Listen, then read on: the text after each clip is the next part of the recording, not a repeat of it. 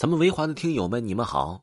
今天维华带着福利来了，新推出了一本长篇恐怖鬼故事，叫做《我是守村人》。这本书呢，是我出的为数不多的长篇连载类型的恐怖鬼故事类的小说，而且非常的接地气，很恐怖，而且这一部还是多人恐怖剧哦。喜欢的朋友点击维华的头像即可听到本部专辑。另外，多多评论还有 VIP 送哦。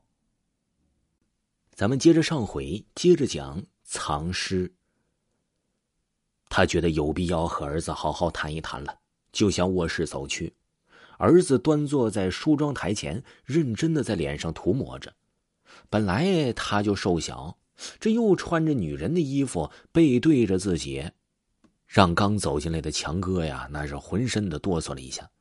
他以为坐在那儿就是这个贱女人呢。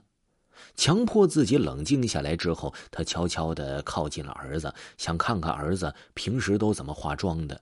一步两步，近了，更近了，已经可以通过梳妆台上的镜子看到儿子的脸了。他往梳妆镜上仔细看去，啊，镜子上竟然出现的是一张女人的脸。慢慢的看去，就是他亲手杀死他妻子的脸呢。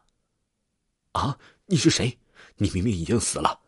强哥疯狂的大叫了起来。只见那人缓缓的站起身来，并将脑袋一寸一寸的转向了强哥。一张让粉底打得惨白的脸和猩红的口红修饰过的脸呈现在强哥面前，那是他儿子。儿子一步一步的向着强哥走来。脸上带着诡异的笑容，对强哥说：“怎么了，爸爸？我是你儿啊，但是声音却是一个女人空洞的声音。”强哥一步一步的向后退着，他摇着头，好像傻了一样，喃喃的说：“不可能啊，你已经死了，你明明死的不能再死了，为什么会在这儿？”儿子用妻子的腔调怪笑着，并不说话，只是随着强哥的步伐一步一步的跟进着。那摇摆的身影在灯光下透着十足的阴森。强哥还在退，他倒退到了床边，就不再后退了，因为他的枕头底下放着一把他年轻时用的枪，他的手已经摸到了枪把上。你去死吧！强哥大吼一声，甩手就对着那颗惨白的脑袋开了一枪，砰！儿子倒下了，惨白的脸上又多了一个猩红的洞。潺潺的往外流着血和白色的物质。强哥好像虚脱了一样，他不知道是自己杀了儿子，还又是杀了老婆。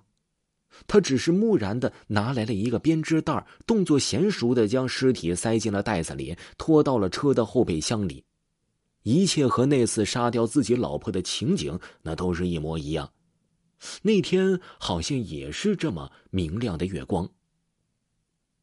开车的强哥看着明亮的月光和周围熟悉的景物，他甚至突然又错觉了，感觉自己是不是回到了几年前？但是车里的尸体却在提醒他，他不是。鬼使神差的，他又来到了埋藏妻子尸体的小树林。夜深了，林子里很静很静，连月光都无法照射进来。强哥跌跌撞撞的拖着口袋。